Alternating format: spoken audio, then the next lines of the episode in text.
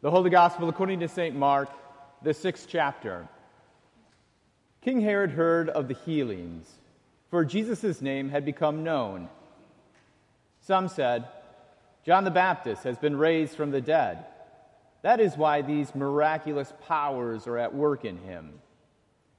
But others said, He's Elijah.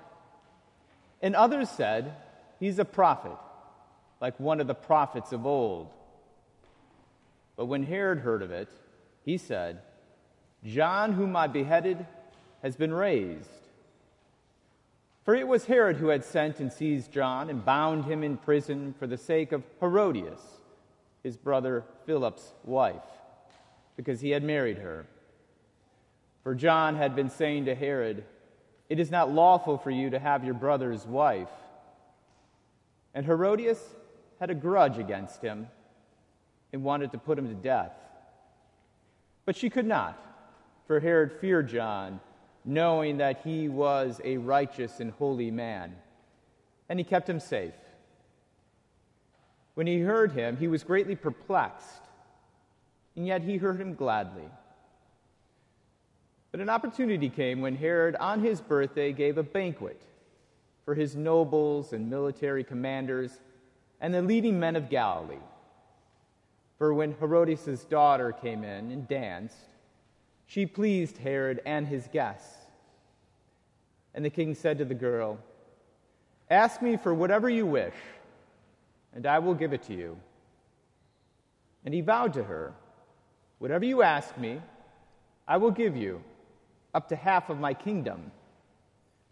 And she went out and said to her mother, For what should I ask?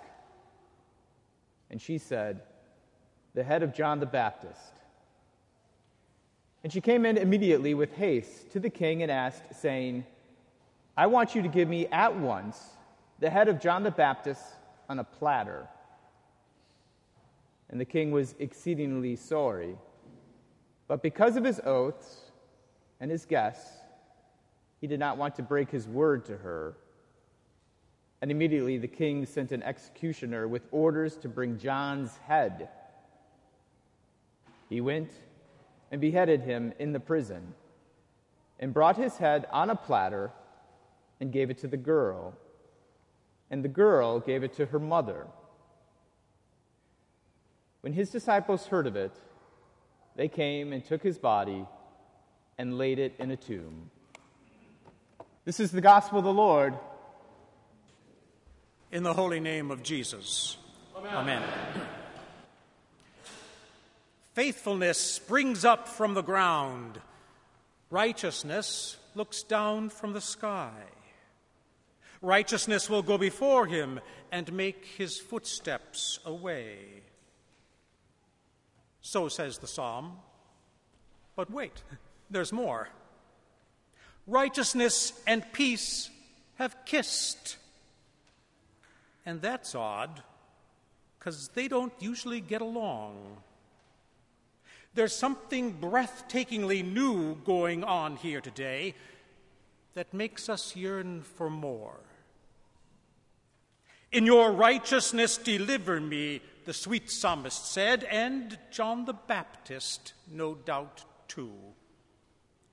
After all, Jesus had said to him, It is fitting for us to fulfill all righteousness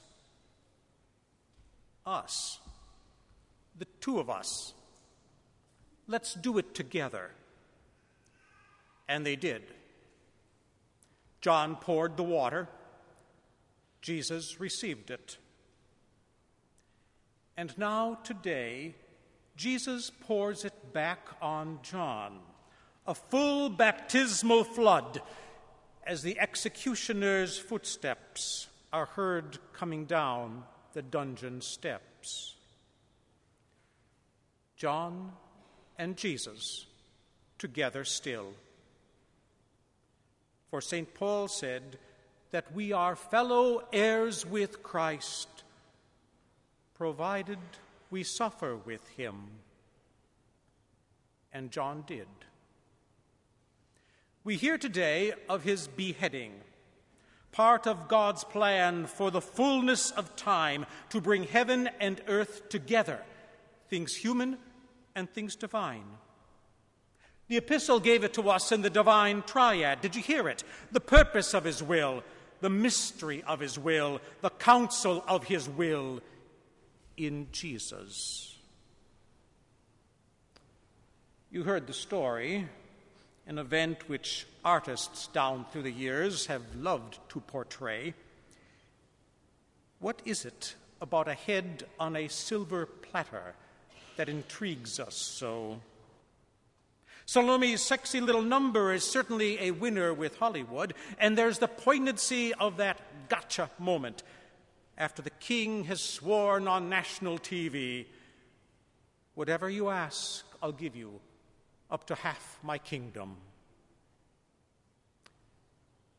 As told, it's the second longest narrative in the Gospel of Mark, surpassed only by the Passion of our Lord a crucifixion, and a beheading, just like Peter and Paul, whose graves are still fresh for Mark's first readers. Here for us is the martyrdom of the man who said, The kingdom of God is at hand. The man who felt righteousness flowing in his veins and boldly told it like it is, kept it real, as we said back in my college day and keeping it real is what landed him in jail. Until Herod's wife, who was auditioning for the Real Housewives of Galilee, tells her daughter to have John's head brought in along with the dessert. That's what doing righteousness together with Jesus will get you. And Mark wants his hearers like you not to miss the point. Fulfilling righteousness together meant that John would get his head severed from his neck because a drunken king and his cronies couldn't keep their eyes off his gyrating stepdaughter. It meant that the holy, pure, spotless Lamb of God, our beautiful Savior, got bloodied up really bad and nailed to the ignominious, the scandalous, the accursed wood. And that's a new kind of righteousness indeed. That has nothing to do with the old kind that God gave to Moses through angels. That righteousness, that justice, ensured that you'd get restitution if someone did you wrong. It got you a lawyer and a day in court. It kept Jew separated from Greek, slave from free, clean from unclean.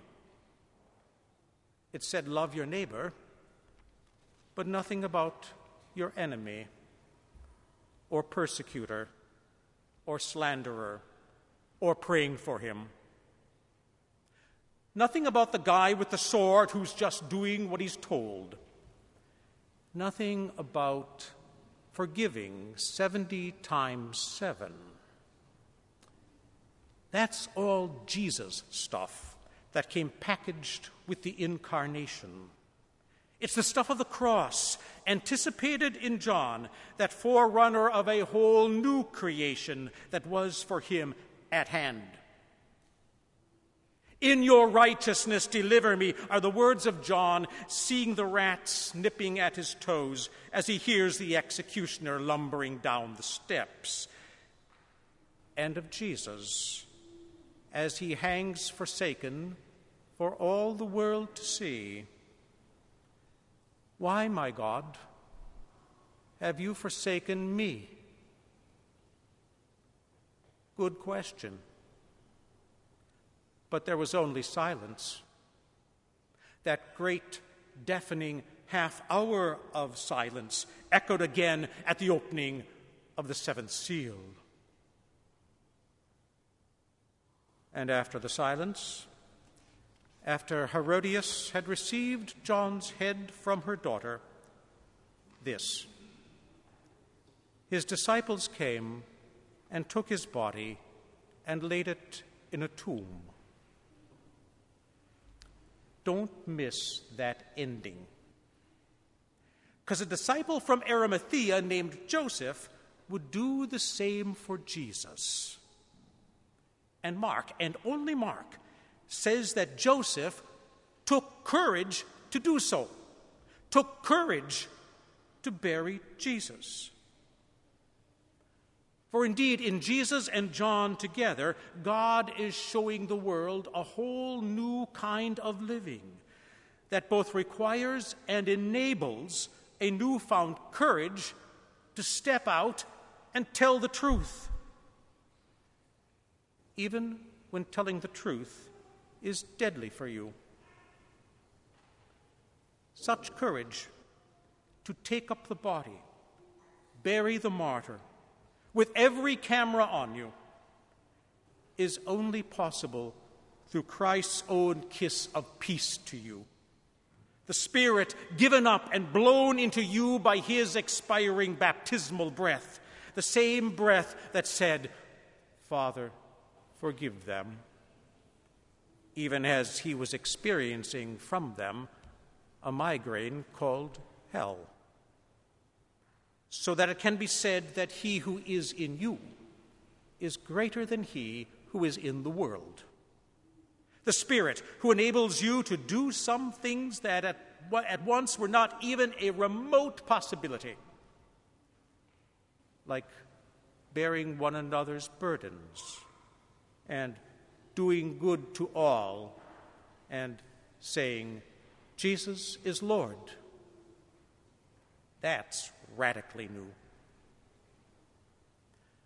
We come here every Lord's Day and more to have read to us Jesus' last will and testament. Have it read, have it sung, have it broken, have it poured and raised to our lips. What his holy apostle calls the riches of his grace. John getting blessed by a sword coming down on his neck. We need this story. And the one at the end of Mark's Gospel, too, about the executioner who, when he saw the way in which Jesus died, confessed him to be the Son of God. Truly. You want to spread the faith? You want brutes like executioners to believe. You want guys who put their knees on necks and those who look the other way to come to the knowledge of the truth. You want those who loot and burn and destroy to have malice toward none and charity for all. Then a course on martyrdom is the class you need to take. For the blood of the martyrs is the seed. They are the first fruits, the Apocalypse says. And the offering of the first fruits frees up the rest of the crop to be afraid of nothing. Holy John has freed you to live in a way that is not humanly possible the way of Jesus in the world. In the world, and here, in you. In the holy name of Jesus. Amen. Amen.